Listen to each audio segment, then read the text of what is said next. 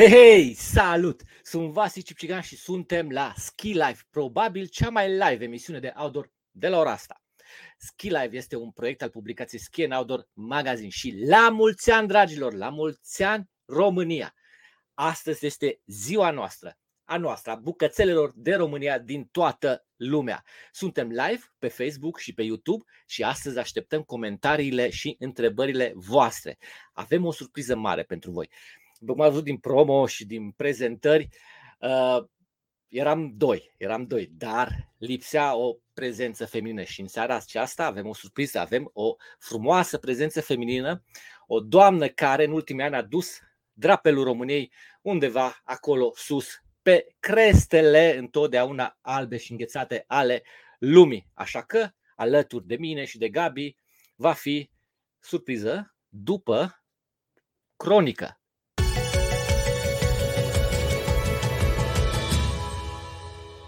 La cronică avem un rezultat fantastic. Echipa României de Sani a luat locul 4 la Cupa Mondială de la Soci. Pe pârtea olimpică, Sanchi, sănierii români au încheiat întrecerea pe locul 4 înaintea unor națiuni ca Austria și Italia. Și gândiți-vă, noi nu avem o pistă de Sani omologată în România.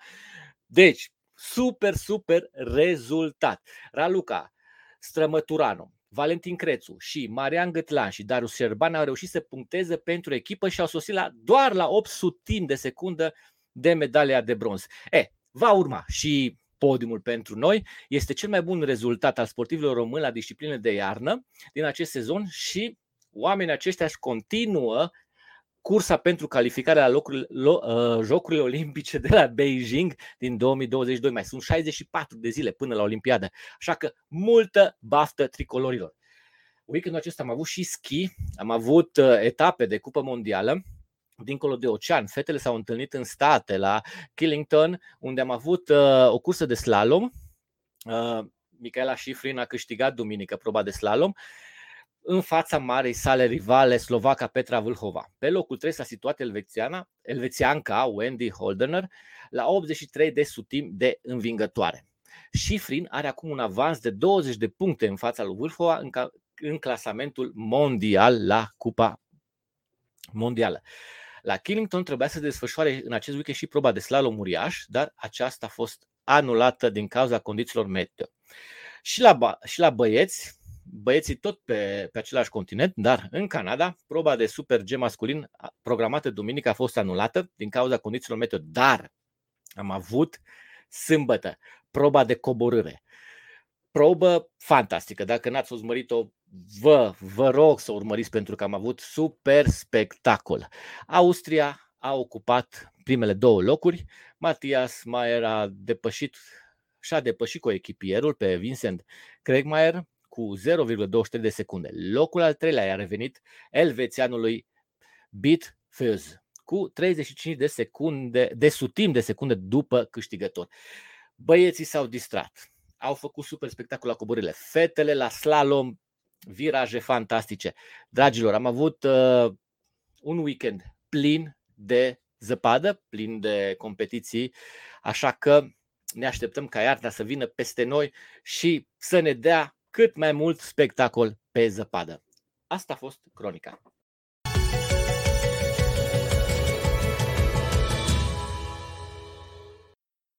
Ei, în această seară avem o seară festivă. Sărbătorim ziua noastră oriunde am fi. Uh, ieri la prânz, după cum vă spuneam, am, știam că am doar un invitat, dar seara am avut bucuria să-mi scrie și să mă sune o persoană deosebită. Ea mi-a spus că poate să-și ia puțin liber de la muncă și să intre în emisiunea noastră. Așa că am făcut repede, repede, Sorin de fapt a făcut probele și în seara asta avem pe Gina Bădescu și Gabi Băicuș aici lângă noi. Gina din state, Gabi din Spania, eu din România, roșu, galben și albastru. Salut, salut, salut, dragilor!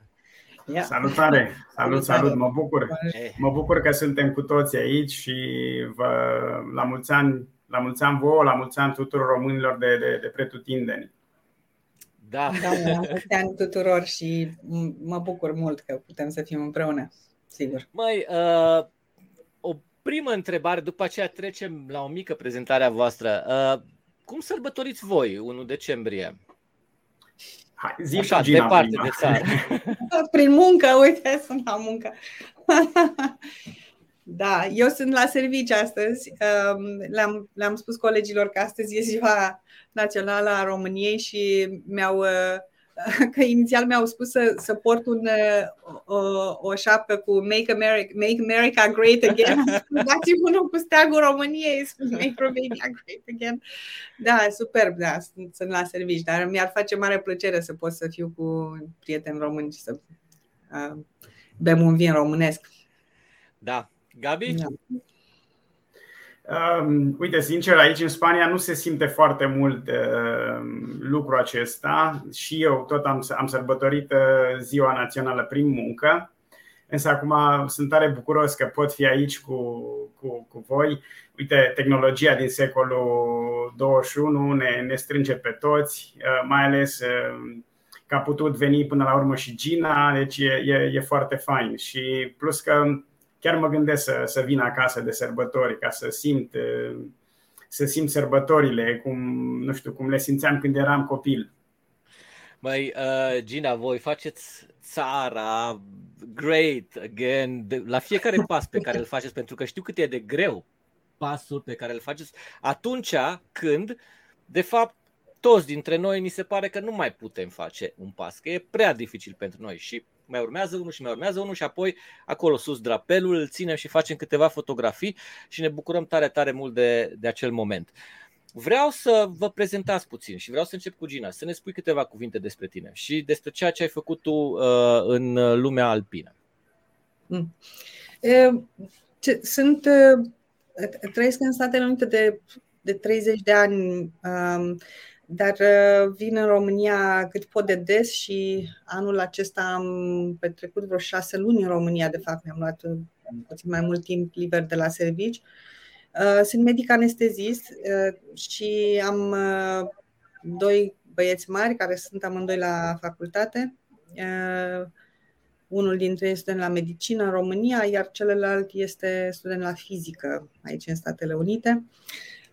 Am început să mă fac alpinism uh, mult mai târziu în viață, pe la 40 și ceva de ani. Uh, nu am fost niciodată uh, în trecut alpinistă sau nici măcar sportivă de performanță, ceea ce mie personal mi se pare foarte bine pentru femeile și femeile din România în special. Mă interesează segmentul ăsta al populației pentru că am întotdeauna am susținut că e, e foarte bine să înțelegem că întotdeauna există șansa să faci și altceva decât, decât îți este dat sau decât se așteaptă de la tine. Avem un rol destul de bine stabilit în societate ca femei și mă bucur foarte mult să transmit mesajul ăsta femeilor că se poate face ceva și se poate face și chiar și mai târziu în viață. Am început să merg în, pe munte în 2013 și în 2017 am, um, am avut un accident de bicicletă în 2015, am crezut că se termină totul, dar în 2017 am, m-am încăpățânat și am avut șansa să urc în Alaska, primul uh, munte la altitudine, am urcat de Nali uh, cu un prieten din România, Justin Ionescu, și cu care după aceea am continuat să merg în Himalaya, pentru că el mi-a, mi-a deschis de fapt ochii la munții din Himalaya și am devenit pasionată de ieșitul la mare altitudine și de atunci merg în Nepal cam o dată sau de două ori pe an și încerc să urc acolo.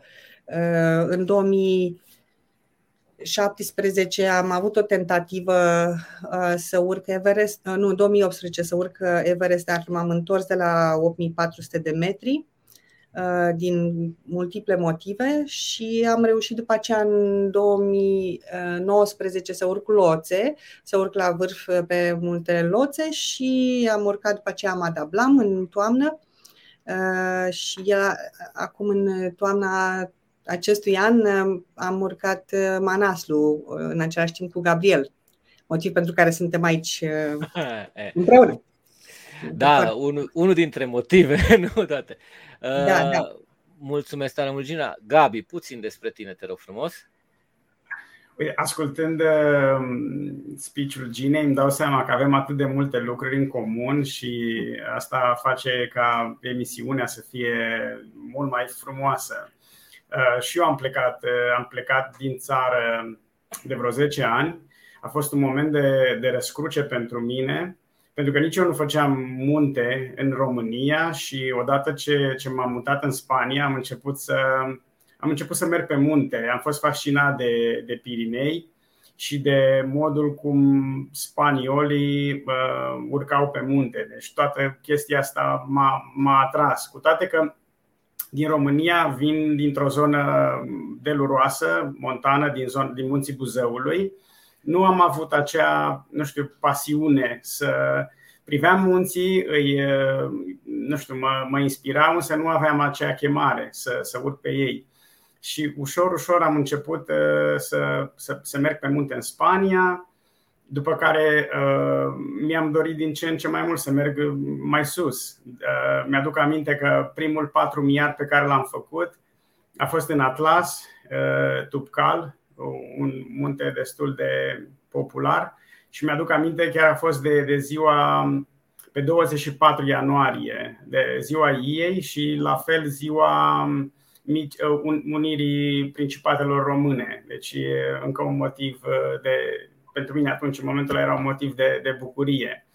După care am mers, uh, am mers în Alpi, iar apoi uh, uh, am descoperit, ca să zic așa, Himalaya și am fost foarte, foarte fascinat. Prima dată când am ajuns acolo în 2017, am zis, uh, va trebui să găsesc o modalitate să mă întorc, uh, să mă întorc, uh, să mă întorc în Himalaya și a fost al doilea moment de răscruce când uh, mi-am schimbat jobul, că eu de, de profesie sunt economist, dar ca vocație se pare că am o chemare pentru natură, pentru munte, în special pentru munții din Himalaya. Și atunci, în 2017, după prima expediție mai serioasă, uh, pe un șase miar, am zis uh, vreau să, să fac un proiect în așa fel încât să, să vin uh, cât mai des în Himalaya. Și așa s-a creat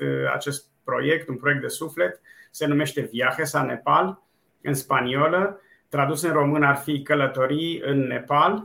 Uh, acest proiect a luat naștere în 2018 și de atunci mă dedic complet, trup și suflet acestui, acestui proiect. Acest, iar acest proiect îmi dă, îmi dă șansa de a călători în Nepal o dată sau de două ori pe, pe an, lucru care, nu știu, care mă împlinește.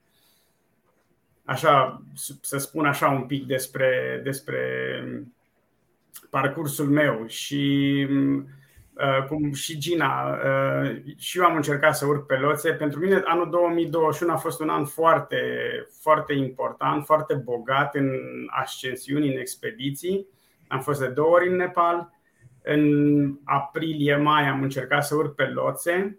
Nu am reușit să ajung, din păcate, pentru că uh, după rotațiile de aclimatizare am atins tabăra 3 mă simțeam excelent, am coborât în tabăra de bază și apoi, din păcate, m-am contagiat cu virusul COVID și a trebuit să fiu evacuat și uh, no, m-am întors în Kathmandu, a urmat o perioadă de recuperare, însă nu am renunțat la ideea de a, de a ajunge pe un vârf de peste 1000 de metri și am încercat uh, și am reușit de data aceasta să, să ating vârful, să urc pe vârful Manaslu. Uh, în același timp cu, cu Gina anul, anul acesta. De asta spuneam că avem atât de multe lucruri în comun și e, e foarte frumos că suntem amândoi invitați în emisiunea ta astă seară.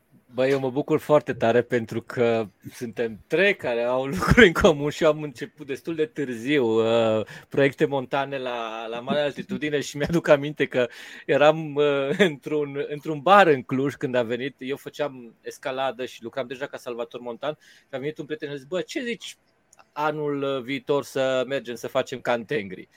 Și am zis, bă, nu știu ce înseamnă asta să facem Cantengri. Lasă-mă câteva zile să văd despre ce e vorba. Și după ce am văzut fotografiile și am citit informații despre Cantengri, am zis da, asta a fost în, uh, în 2018 2008 și de atunci până în 2018 am avut în fiecare an posibilitatea să fac câte un proiect montan. O ascensiune sau un proiect montan de schi, dar am avut în fiecare an o lună în care m-am dus acolo sus pe munte și m-am simțit foarte bine. Despre uh, proiectul tău, Gabi, uh, și ceea ce faci tu ca și consultant, o să discutăm în a doua parte a emisiunii. Vreau să vă întreb, uh, Gina, în primul rând pe tine, cum e ca și femeie într-un proiect expediționar pe un optimiar, durează aproximativ o lună jumate, două luni uh, de zile. E un pic mai complicat decât pentru noi și Gabi știe la ce mă refer. Adică, ca femeie, una la mână, uh, ești în minoritate, sunt foarte puține doamne care fac chestia asta, plus condițiile fizice uh, sunt un pic diferite față de noi și complică puțin lucrurile. Da, în general încerc să mă gândesc la mine ca, uh, ca alpinist, ca un climber. Uh, însă e adevărat că în special la alpinismul de mare altitudine sunt foarte puține femei. Uh, rația probabil că este cel puțin de un, o femeie la 20 de bărbați, dacă nu mai, mai, mai rar. Și uh, asta are multiple consecințe. Una este că femeile în general nu sunt luate în serios uh, dacă, decât dacă deja ai un nume, deja se știe despre tine destul de mult. Uh, Uh, mie mi-a luat uh, câțiva ani să. Acum, acum uh, în ultima expediție, deja mm, când am ajuns acolo, mă cunoșteau mulți dintre cei de la companiile mai, mai importante de, de outfitters din Nepal, pentru că am fost acolo de nenumărate ori până acum în expediții, dar nu e ușor să pătrunzi ca femeie și să-ți faci, eu știu, vocea auzită. Mm, Însă sunt și alte dificultăți. Sunt dificultăți legate de fiziologia diferită între femei și bărbați. Sigur, dacă ești acolo, poți să ai, nu știu, să-ți vină ciclu.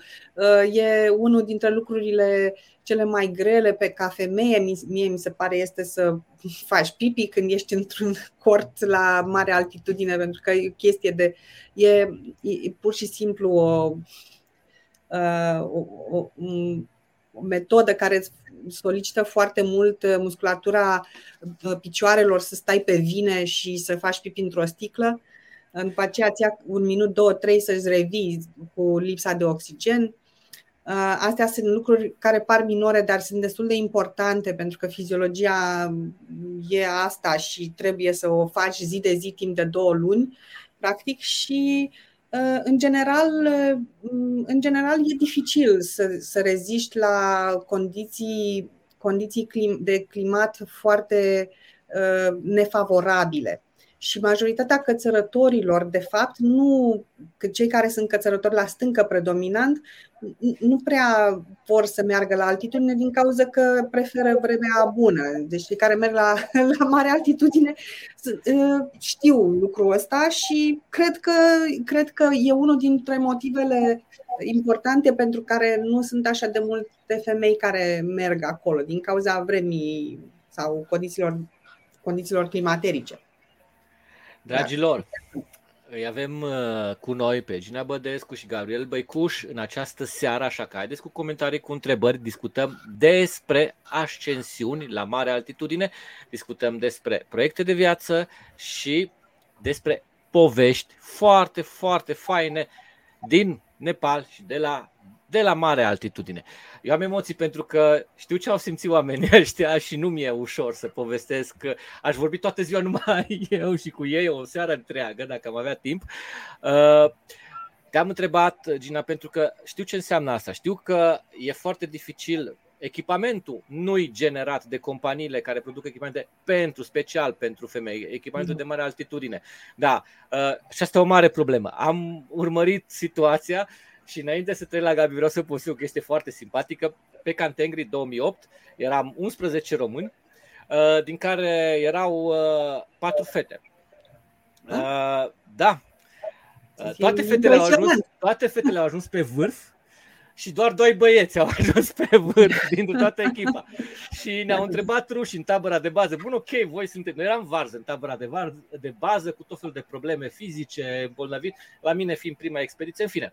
Uh, nu știam exact cum să gestionez altitudinea și ne-au întrebat rușii, bă, dar voi, fetele sus, pe vârf și voi aici, bă, asta e treaba de fete. La noi în România așa face. Merg fetele, fac vârful și trimite după aceea... fetele fac buzduganul. Da, da, exact. Greuceanu trimite buzdugan. Da. Gabi, cum da. a fost prima ta ascensiune uh, pe un vârf înalt? Cum te-ai simțit? Da, prima, prima ascensiune notabilă a fost pe, pe Island Peak, un vârf din Nepal de peste 6000 de metri. Uh, da, uh, mi-aduc aminte că am comis destul de multe greșeli.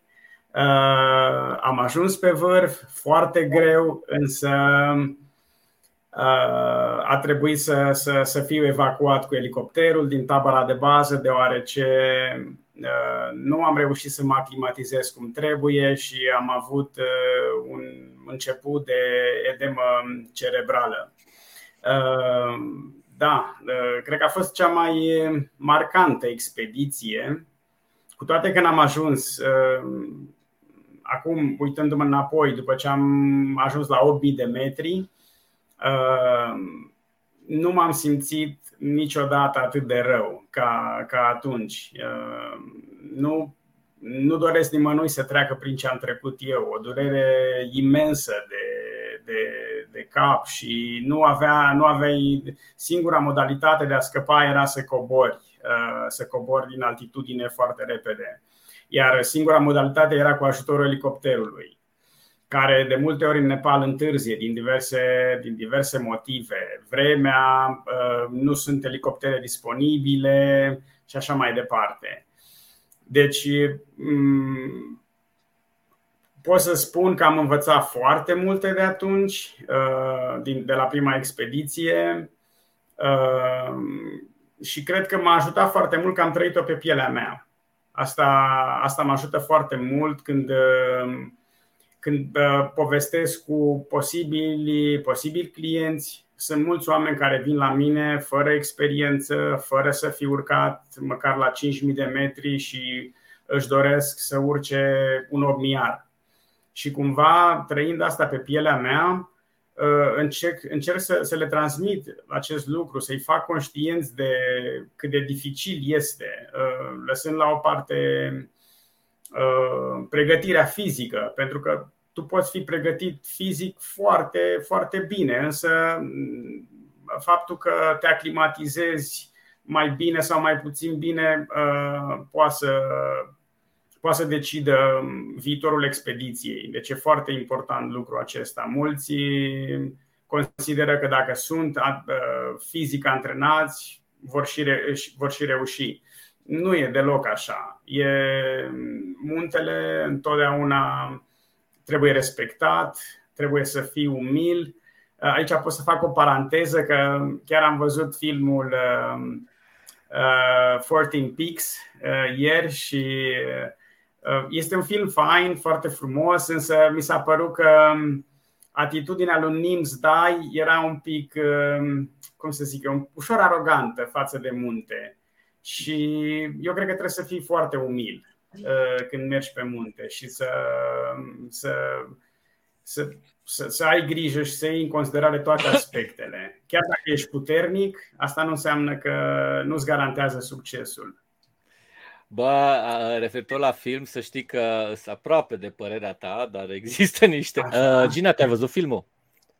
Nu, nu. Okay. Nu, nu, nu am avut ocazia să-l văd încă, îl cunosc pe Nims de câțiva ani deja și da trebuie să, trebuie să mă forțez să mă duc să mă uit la film. Nu, okay. uh, dar, într-adevăr, E, am, sunt, sunt de acord cu anumite lucruri pe care le spune Gabriel uh, și e adevărat că lucruri, uh, expedițiile pe care ți le amintești cel mai, cel mai bine și cu cele mai multe amănunte și din care înveți cel mai mult sunt cele în care nu reușești să ajungi la vârf. De fapt, expediția mea pe Loțe, unde am ajuns cu succes la vârf, uh, îmi aduc aminte numai uh, momentele dificile, momentele cu complicații. Nu mi-aduc aminte foarte mult din ce s-a întâmplat urcatul. Am urcat atât de ușor atunci, mi s-a părut ex, extrem de ușor urcatul la vârf uh, și nu, nu am mare amintiri, dar am amintiri despre complicații care s-au întâmplat la coborâre cu partenerul meu de, de cățărat, însă din e, expediția de la Everest mi-aduc aminte foarte multe, pentru că acolo n-am reușit să urc și, și într-adevăr, um, am, am um, căpătat foarte multă experiență în acea expediție. E important să realizezi lucrurile astea, că ne dorim atât de mult să atingem vârful uh, și eu, de exemplu, după expediția de la Everest am avut câteva luni în care eram super depresionată, că n-am ajuns la vârf, ce, ce am făcut greșit, de ce trebuia, de ce m-am întors, de ce nu știu ce. Uh, m-am chestionat tot timpul, dar uh, you know, e, e foarte bine să ai niște experiențe în care nu ajungi la vârf, că așa înveți. Și, na, despre mersul, ă, însă, ă, știi, eu, eu cred că totuși când mergi, ă, aclimatiz- când mergi să te aclimatizezi, contează foarte mult să fii în formă fizică foarte bună. Cel puțin asta este experiența mea. De fiecare dată când am fost în formă fizică foarte bună, m-am și aclimatizat un pic mai bine de fapt, corpul cred că, uh, cred că are o memorie, anumită memorie. De fiecare dată când ne întoarcem în Himalaya, te aclimatizezi un pic mai, mai bine sau mai repede și contează foarte mult să fii în formă fizică foarte bună. E adevărat că uh, sunt uh, niște pericole foarte mari pentru cei, în mod special pentru tineri care sunt în formă foarte bună, cum a fost, de exemplu, Gabriel de data asta, pentru că ei au tendința să meargă foarte repede. Ă, și mai ales bărbații au tendința să meargă foarte repede, să dea repede, să nu. E, un, e o chestie mânată de testosteron, asta așa se întâmplă și atunci e mult mai ușor să dezvolți edem pulmonar sau edem cerebral.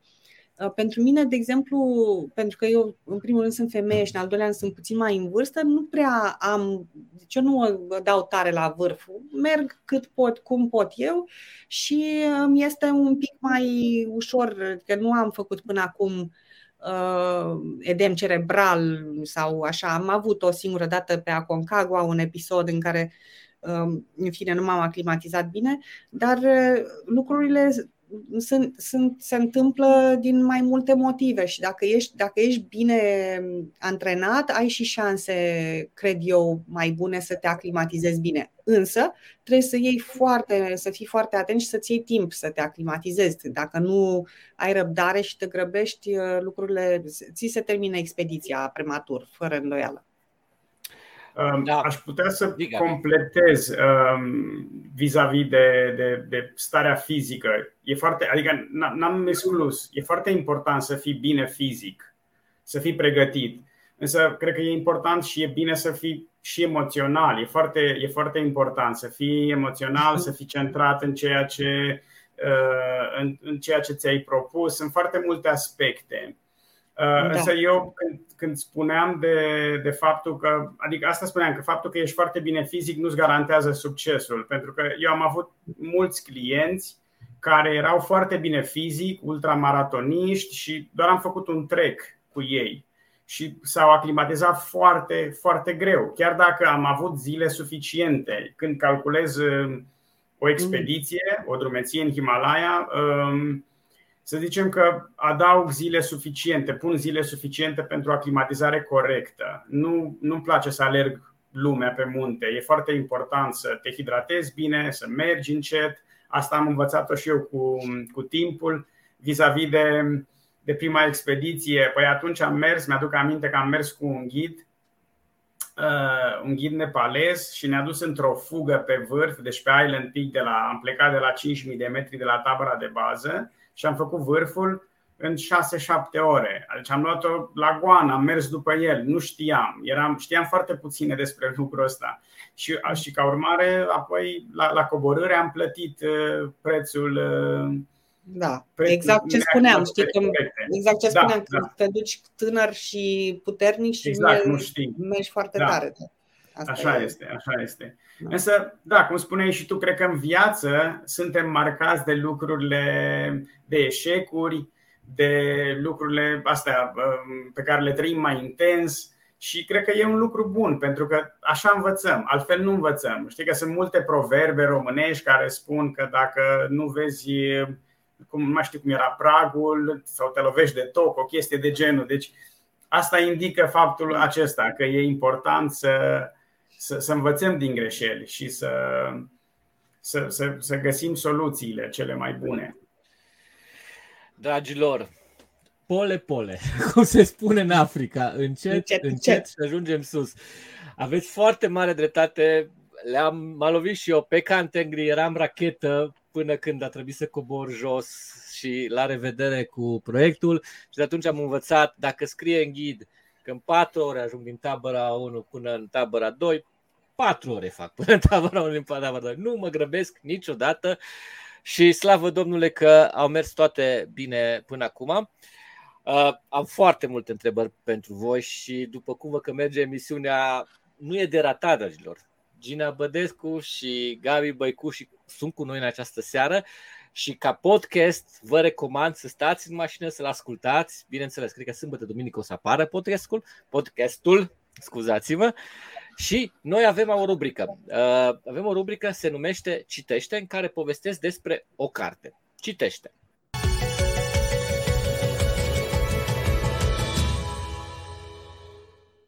Ei, în această seară vreau să vă spun despre o carte tare dragă a unui om, a unui uh, personaj fantastic. Da, el ne-a demonstrat că există personaje fantastice în lumea noastră. Ne-a demonstrat că există eroi, că sunt oameni care ne pot face să credem că totul se poate.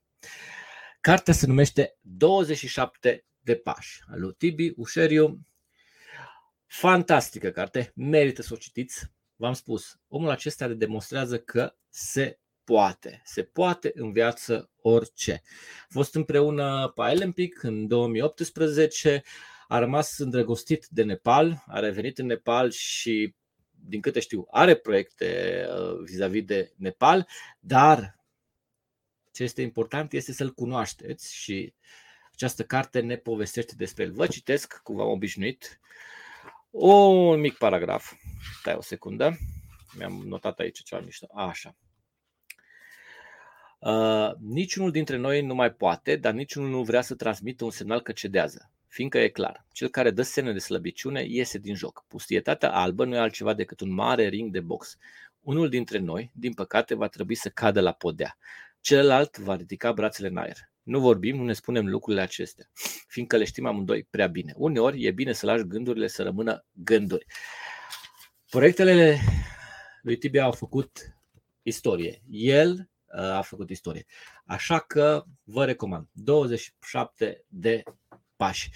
Și nu uitați, site-ul și pagina noastră de Facebook vă aduc cele mai proaspete, cele mai noi informații despre schi, despre zone schiabile, despre sportivi din domeniul alb al zăpezii, schiorii, uh, seniorii, uh, jucătorii de curling, uh, alpiniști, tot ce înseamnă sporturi hivernale, le găsiți la noi pe pagina noastră de Facebook, pe site-ul nostru. Plus, vreți să știți unde se schiază? Intrați la noi și veți afla. Aceasta a fost rubrica Citește.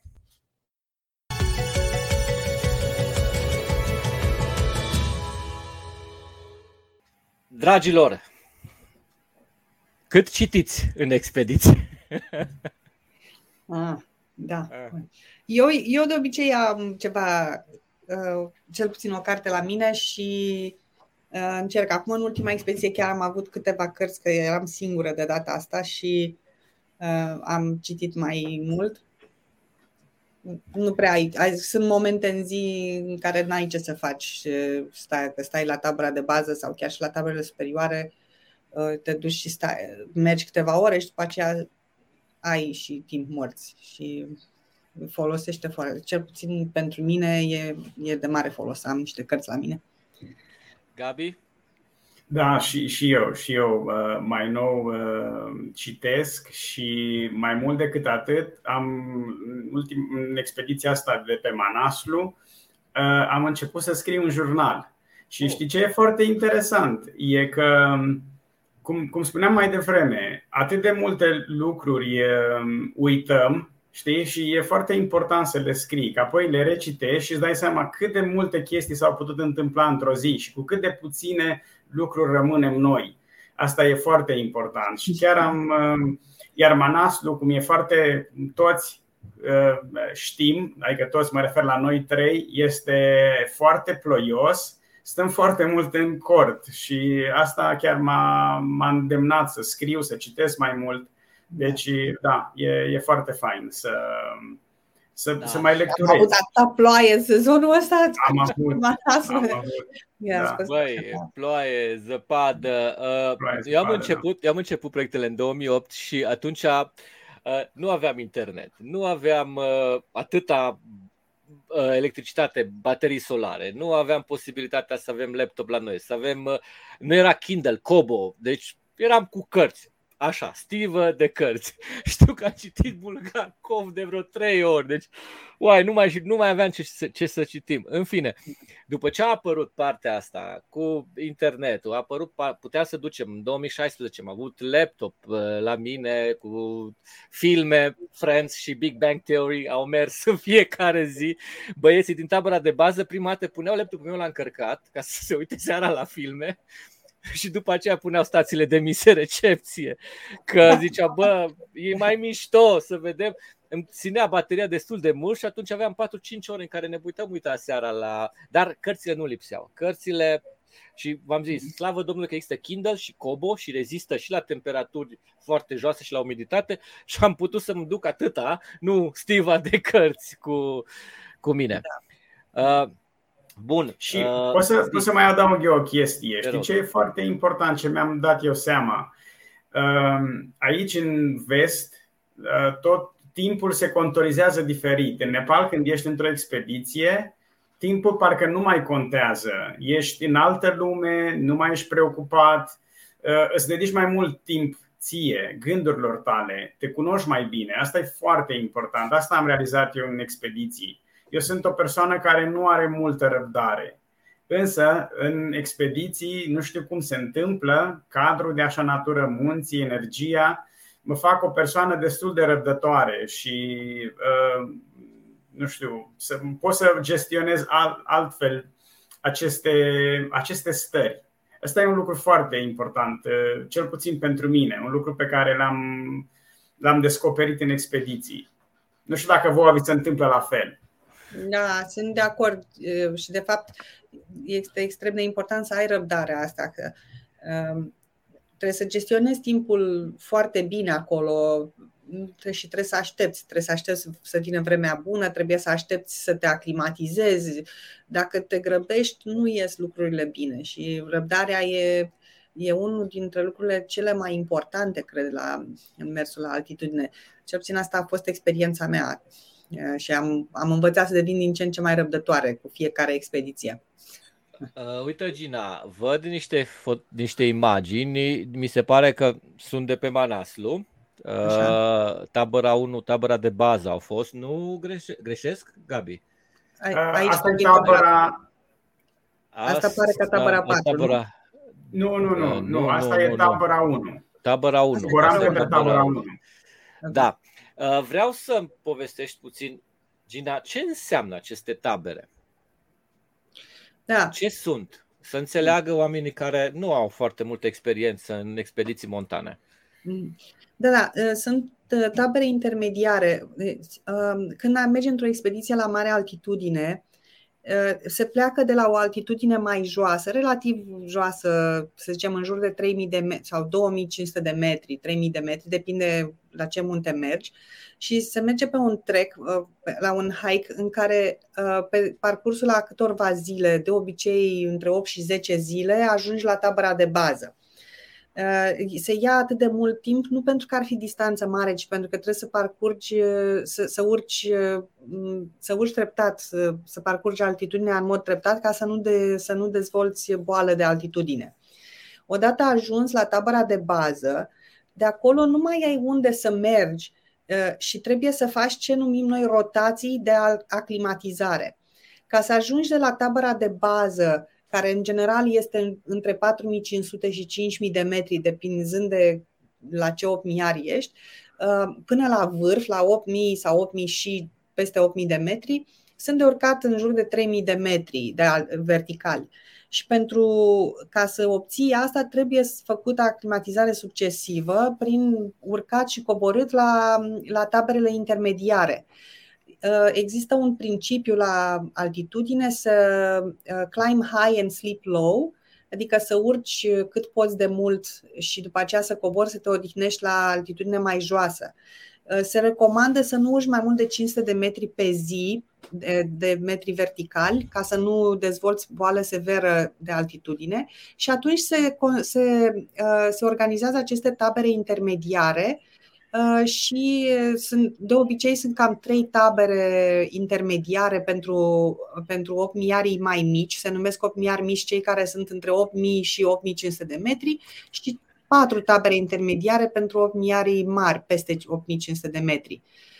Um, se urcă la tabăra 1 de obicei, după ce ai, se urcă o dată să atingi tabăra respectivă și apoi cobori din nou în tabăra de bază, te odihnești câteva zile, după care urci din nou în tabăra 1 și abia a doua oară ă, dormi în tabăra 1. Și de acolo încerci să urci în tabăra următoare, în tabăra 2, la fel să atingi, doar să atingi tabăra 2 și cobori să urci, să dormi în tabăra 1 și tot așa mai departe până când ajungi la cea mai înaltă tabără unde te poți aclimatiza, de obicei tabăra 3 Uh, de obicei până în 7000 de metri se face aclimatizarea, pentru că peste 7000 de metri uh, corpul nu, nu prea se mai aclimatizează, doar consum energie și se topește musculatura, nu mai, nu mai reușești să te aclimatizezi.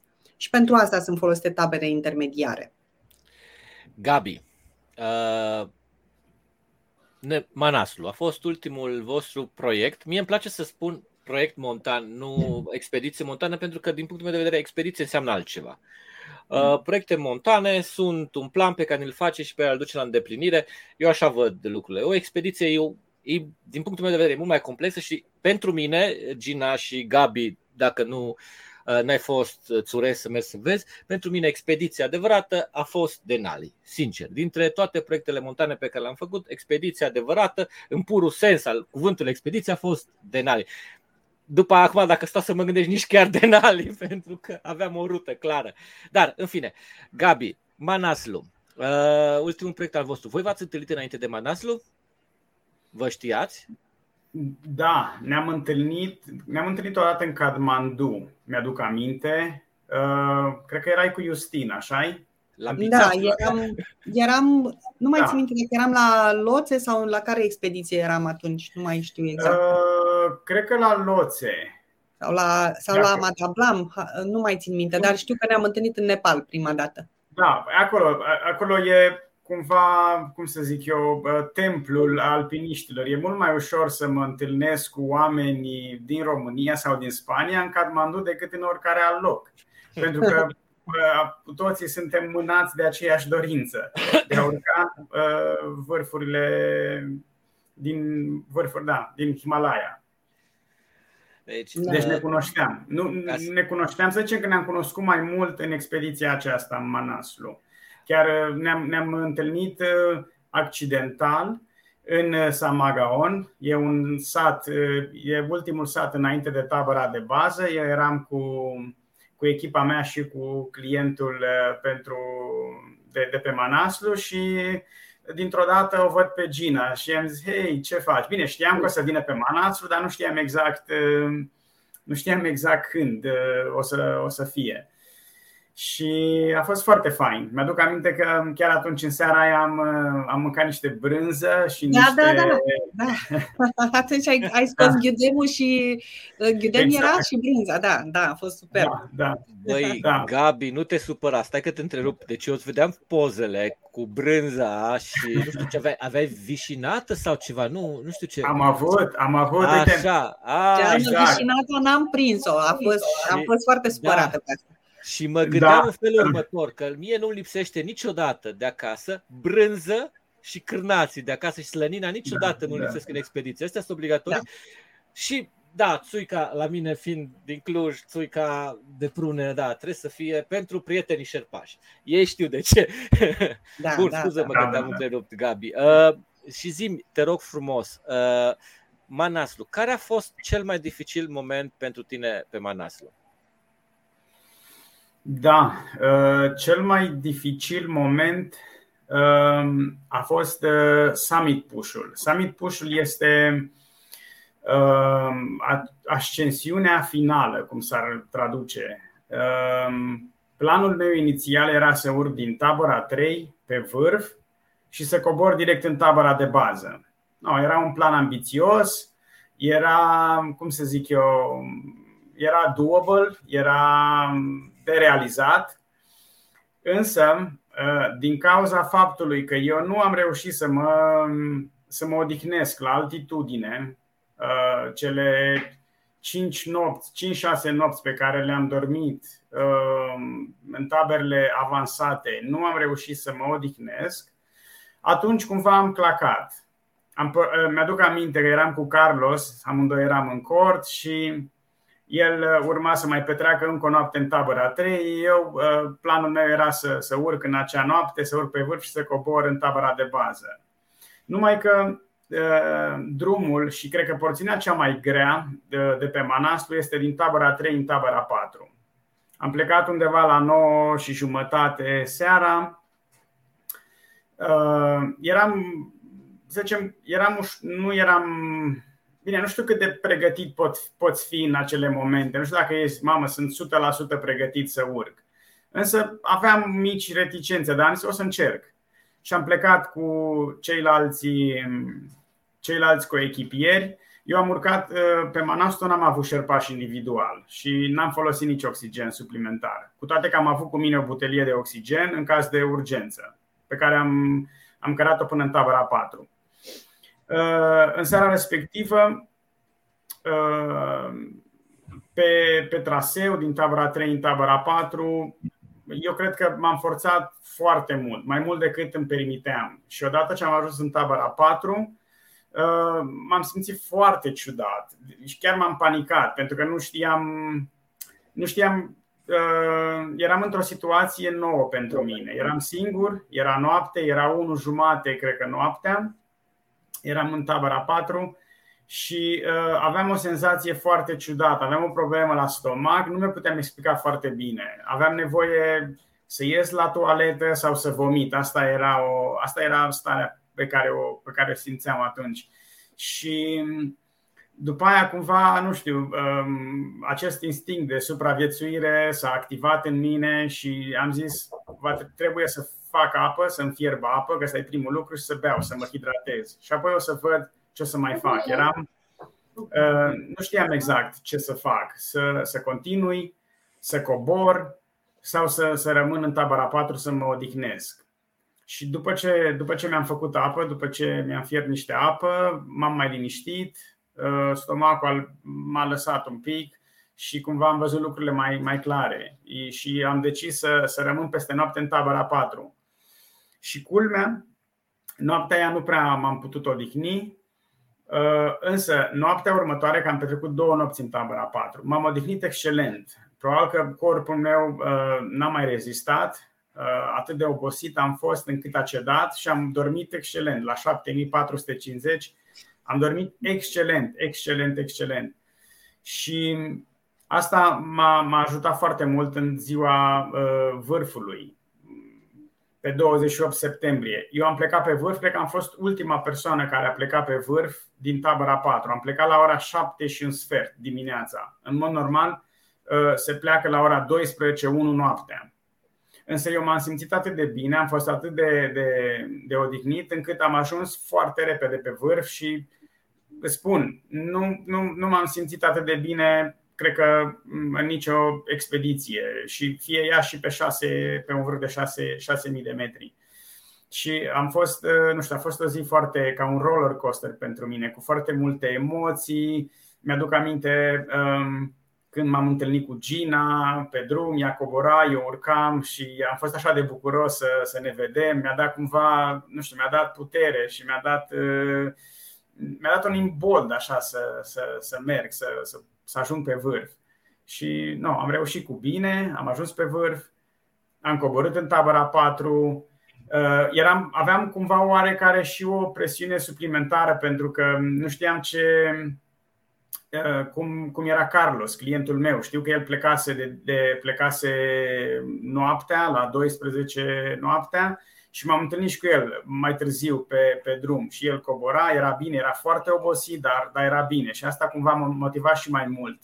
Și, și apoi am coborât în, în ziua respectivă, am coborât până în tabăra de bază. A fost un drum foarte lung, se cobor 3000 și ceva de metri de diferență de nivel într-o zi, a fost super lung. Dar eram atât de motivat și atât de, de bucuros că am putut să merg, că Gina a urcat, că Carlos a urcat, că am urcat și eu și uh, și cumva, nu știu, m-a, m-a, mi-a dat, mi-a dat uh, energia de care aveam nevoie. Deci, emoțional e foarte important să, să fii bine când urci pe, când, când pleci într-o, într-un proiect, ca să nu zic expediție, de astfel de, de, de, de o avergură ca, ca aceasta. Bă, oricum, felicitări. Felicitări pentru ce ați realizat. Uh, știu ce a simțit și cum a simțit și, uh, dragilor, suntem cum am zis, accidental roșu, galben și albastru. Suntem din da. trei zone, trei fusuri diferite și vorbim despre, despre noi și despre performanță de ziua națională. Ce e foarte, foarte fain. Am două întrebări pentru fiecare și încep cu Gina. Gina, cum îi noaptea dinaintea vârfului pentru tine? Alea câteva ore înainte să pleci spre vârf. Da cum să zic, în engleză este o expresie nerve-wracking, e, e destul de dificil psihic um, pentru că eu cel puțin am o nervozitate permanentă când uh, sunt, în, uh, sunt înaintea plecării la vârf. Uh, mă gândesc tot timpul cum va fi, vreau să meargă lucrurile bine și să mă întorc cu bine. Deci tot timpul mă gândesc numai la întoarcere, știi? Eu mă gândesc numai la întoarcere. Uh, Uh, și nu, nu prea pot să mă odihnesc, asta e, e o problemă, că nu prea pot și din cauza altitudinei și din cauza că am această neliniște, să vedem cum mă duc să urc la vârf și să mă întorc în siguranță. Și asta se, trans, se transmite în faptul că nu, nu pot să mănânc foarte bine, nu pot să beau destul de mult și nu pot să mă odihnesc foarte mult. Probabil că în timp ce, pe, pe măsură ce mai trec ani și merg la mai multe expediții, lucrul ăsta se va îmbunătăți și experiența mea înainte de vârf va fi un pic mai puțin stresantă. Dar încă deocamdată pot să spun că am stresul ăsta înainte să plec la vârf. Și de fapt stresul ăsta nu se termină până când nu ajung într-o tabără Uh, inferioară, unde e mai mult oxigen. Și mi-aduc aminte momentul în care m-am întâlnit cu Gabriel și eu coboram de la vârf și chiar pot să spun, cred că ți-am spus asta, Gabriel, că am fost uh, destul de stresată până când am auzit vești de la tine, pentru că uh, eu am urcat la vârf mult mai devreme decât Gabriel, că am plecat la, la 1 noaptea, cred, și am, am avut și eu, uh, am încercat să urc fără oxigen, din păcate a trebuit uh, până la urmă să îmi pun oxigen, dar uh, la coborâre am unul dintre puținii oameni care urcau fără oxigen, care urca în același timp cu mine, eu am am trecut de el și după aceea la coborâre am văzut că îl duceau șerpașii în jos, că murise acolo, a făcut atac, a făcut un stop cardiac. Uh, și am devenit destul de stresată după aia când l-am văzut pe Gabriel urcând la ora aia, era singur, nu mai erau așa mulți oameni uh, să urce și mă gândeam da, abia aștept să aud dacă e ok, dacă se întoarce, dacă s-a întors bine. Și când am auzit vestea că te-ai întors și mi-ai scris, eram, eram extraordinar de, nu știu, ușurată, așa, știi? Pentru mine cam asta e experiența la, la vârf. De asta nici nu prea stau pe vârf mult pentru că uh, vreau să mă întorc. Știi că la altitudine, de fapt, de multe lucruri se întâmplă la coborâre și uh, dacă pierzi prea multă vreme pe acolo, încep să ai simptome de mult mai mari și nu mai ai energia să te întorci, să te dai jos. Asta e problema. Da, Gabi, să știi că și noi am urmărit și cred că vreo două zile nu mai știam nimic despre tine și erau toți, cel puțin comunitatea care turbărea în țară, stătea atentă că ce se întâmplă, ce se întâmplă, nu știam despre ce e vorba.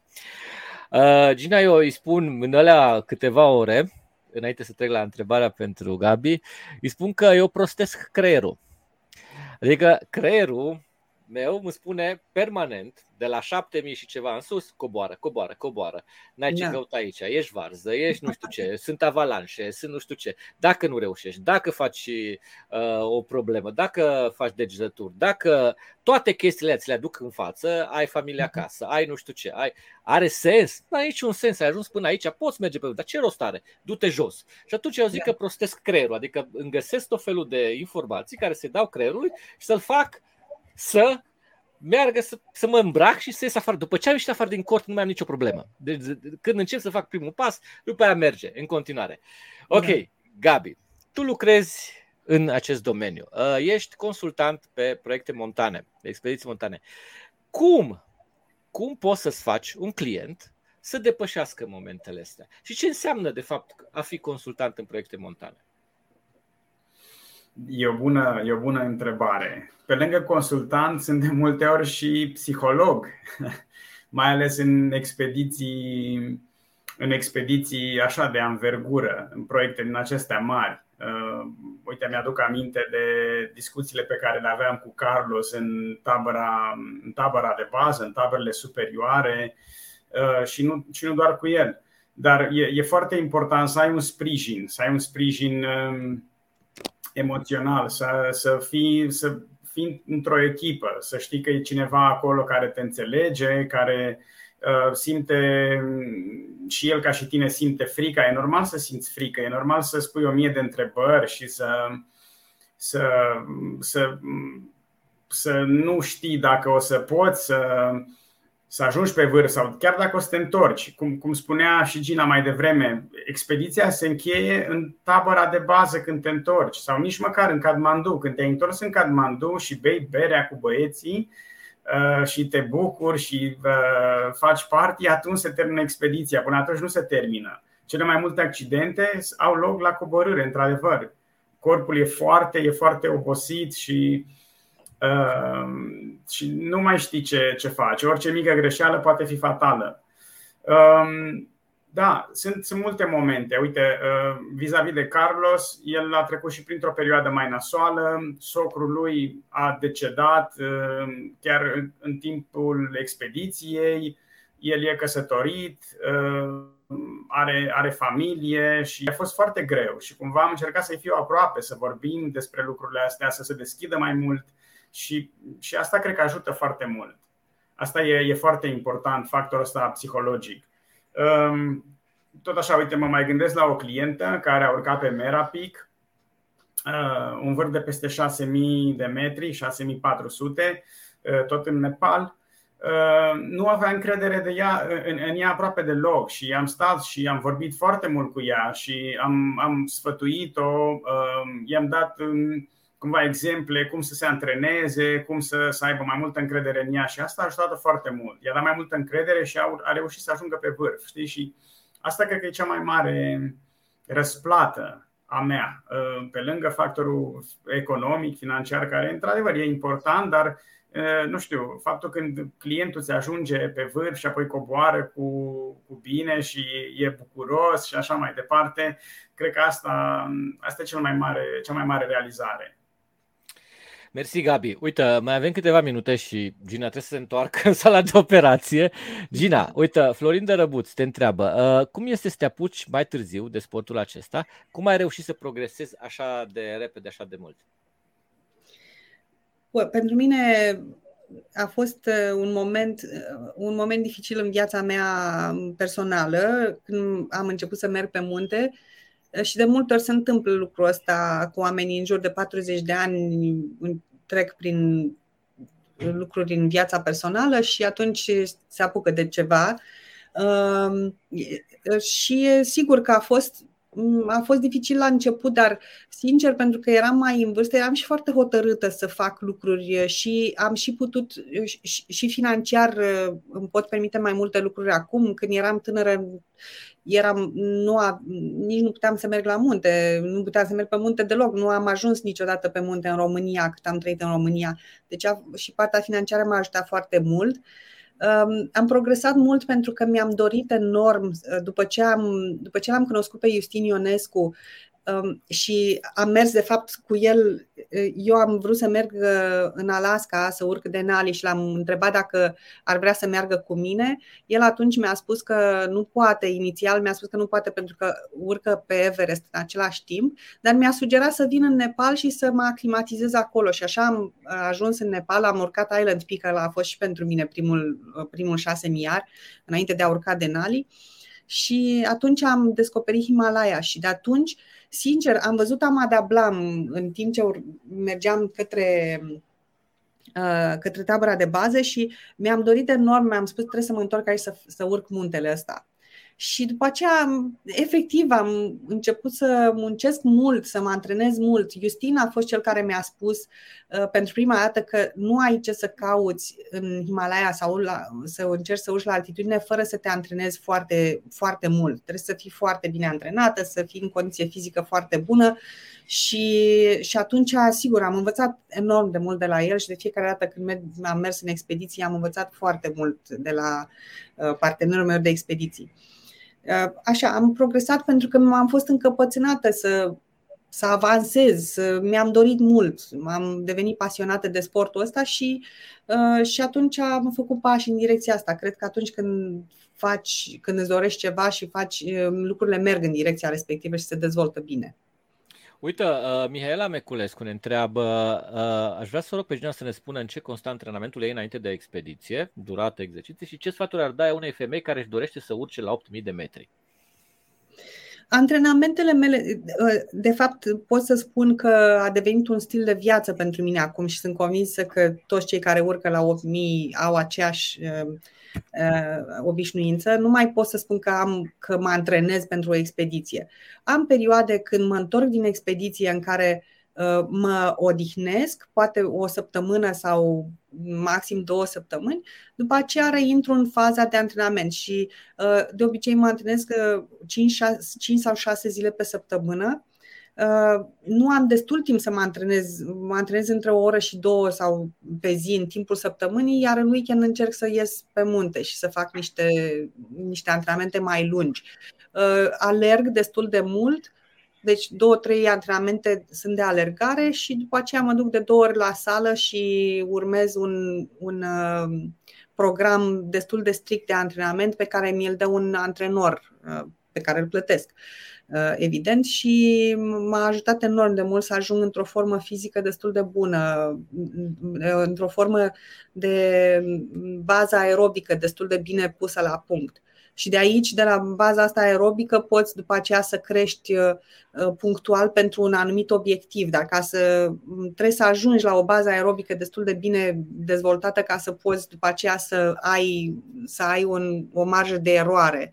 Uh, că știi, la 8000, de fapt oriunde, când te duci, dar în mod special la 8000, trebuie să ai un pic de marjă de eroare ca să poți să ieși din situații critice. Dacă, dacă mergi tot timpul la limită, e, e, se pot întâmpla tragedii.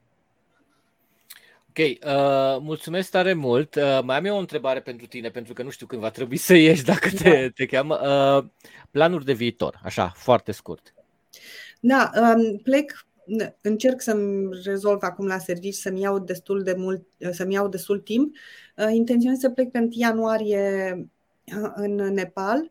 Uh, tot cu Justin Ionescu voi face echipă de data asta să încercăm Amadablam iarna. Va fi o expediție destul de dificilă pentru că n-am, până acum n-am urcat în, în Himalaya iarna și asta va fi primul meu proiect de mers iarna. Uh, acolo e, e, e mult mai greu uh, și ca logistică pentru că nu sunt, uh, nu sunt oameni, nu, nu mai sunt alți climbers uh, sau dacă, dacă va mai fi o echipă o să fie o excepție și deci nu sunt corzi fixe de obicei, nu știu, nu știu care va fi situația, va trebui să vedem ce se întâmplă acolo și o să fie un proiect dificil, dar m-aș bucura enorm de mult să Uh, să încercăm, chiar dacă nu știu dacă vom ajunge la vârf sau nu, dar voi încerca. Iar uh, În anul următor o să văd când pot să-mi iau liber de la servici și o să mă duc să mai încerc încă un ofmiar. N-am decis încă, depinde, va depinde unde pot să mă duc, pentru că depinde de timpul depinde când pot să-mi iau liber de la servici, dacă mă duc în Nepal sau în Pakistan, dar va urma încă un ofniar. Noi îți urăm multă, multă baftă și vreme foarte, foarte bună acolo unde te duci ca să-ți iasă, să-ți iasă da, toate proiectele. să sperăm. O sunt, sunt un pic excited pentru că acum cred că o să ne luăm și schiurile, că dacă va fi zăpadă o să, o să fie mai ușor să ne deplasăm pe schiuri până la tabăra 1, așa că o, asta o să fie prima dată pentru mine când mă duc în Himalaya cu schiuri. Foarte fain, foarte fain. Da. Uh, Gina, mersi Bine, tare, tare mult. Cu mare plăcere, la mă muncă mult. Și să ne vedem când vii în țară, să stăm la o poveste. Și da, da, da, mergem și Mulțumesc da. mult de tot pentru invitație. Din Mulțumim. păcate trebuie să plec, am pacienți care mă Mulțumim. așteaptă și vă urez succes în continuare. Te pup, Gabi și Vasi și pa, mersi pa. mult pentru toate întrebările și pentru invitație. Tare, tare, tare mult. Și la mulți ani, la, la, tuturor, la toți românii. Da. Și salutare lui Alex Benchea, am văzut că are o, o întrebare pentru Da, da, dragul Alex. Multe îmbrățișări. Îți dai seama că acum Alex își face notițe pentru că proiectul lui va fi da. probabil da. un 8 miliard. Da. da, i-am spus că trebuie să mergem să avem un proiect împreună și sper da. să se întâmple. Super tare, foarte, da, foarte fain. Numai bine, spor, spor ceau, la ceau. treabă. Deci, Gabi, Alex Benchea, felicitări pentru tot ce faceți. Gabi, la ce altitudine a fost tabăra 4? Ehm, la 7450, dacă vorbește de tabăra 4 Manaslu. Da, tabăra da. 4 Manaslu probabil, pentru că cu, cu, cu asta, cu asta uh, discutasem noi mai devreme. Deci, 7400. Da. Alex, așa că dacă îți faci planul, putem să povestim să-ți faci cum îți face Alex de obicei, își face harta, mult, mult, studiază enorm de mult, știe pe de rost tot traseul. Okay. Cu mare drag, cu mare drag uh, putem să, să vorbim, să, să-mi scrie okay. și sigur, cu mare drag putem să, să ne uh, auzim uh, și să povestim despre, despre expediție, mai ales că vine în țară. O ultimă întrebare pentru tine. Proiecte de viitor. Da, proiecte de viitor. Um, am un proiect îndrăzneț pentru la anul, pentru 2022, aprilie-mai. Un proiect care nu știu dacă a mai fost încercat de vreun român.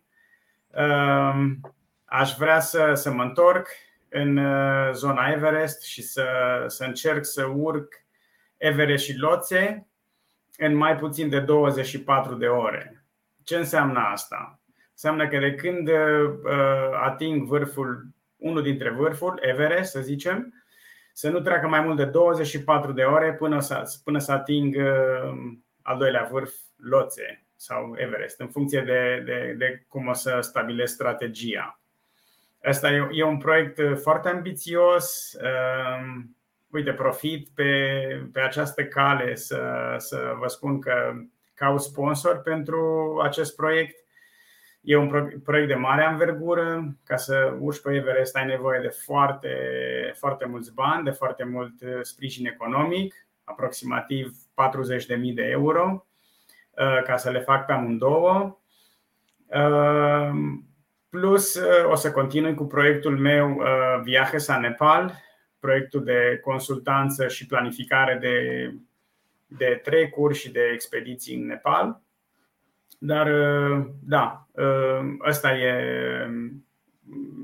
un proiect pe care, nu știu, pe care vreau să-l, să-l duc la bun, la bun sfârșit. Și sper să găsesc resursele necesare pentru, pentru a-i da o șansă măcar.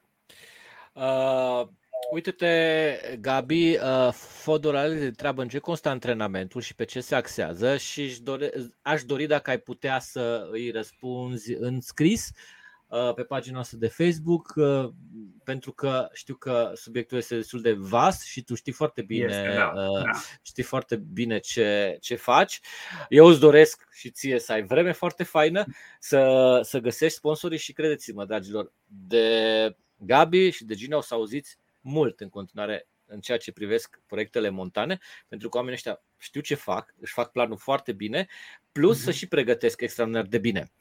Uh, eu îți mulțumesc tare mult, uh, Gabi. Să ne vedem cu bine la Cluj săptămâna viitoare și apoi la Brașov, la, la proiectul comun la care, la care vom lua parte.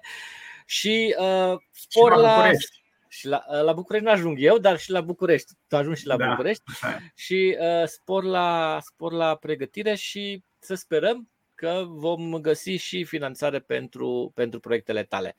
Mulțumesc tare mult! Mulțumesc și la mulți ani, Gabi!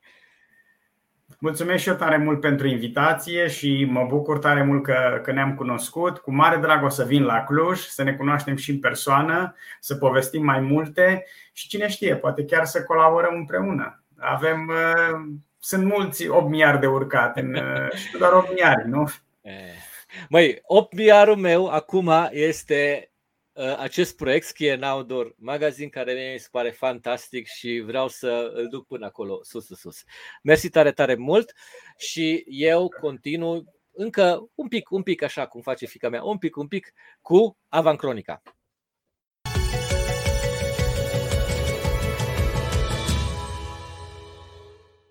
Dragilor, foarte pe scurt, 30 noiembrie, 5 decembrie înseamnă ski atât la feminin cât și la masculin în Cupa Mondială.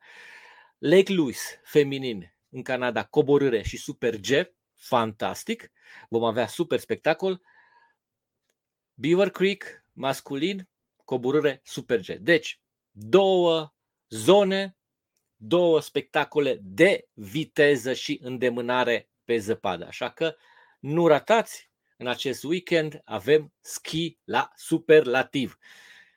Și gândiți-vă, săptămâna viitoare, miercuri de la ora 20, vine din nou Ski Live. Cu ce? Surpriză. Dar vom discuta despre cum înnobilează omul locul. Oameni care își pun munca în folosul comunității și acestui, acestei mișcări. Mișcarea, uh, cum pot să spun așa, uh, nu neapărat turistică, uh, pot să spun așa, mișcarea și în promovarea acestor superbe sporturi, sporturile hivernale, sporturile albe, sporturile pe zăpadă. Despre asta vom discuta săptămâna viitoare în Ski Live. O seară faină și vreme bună în natură!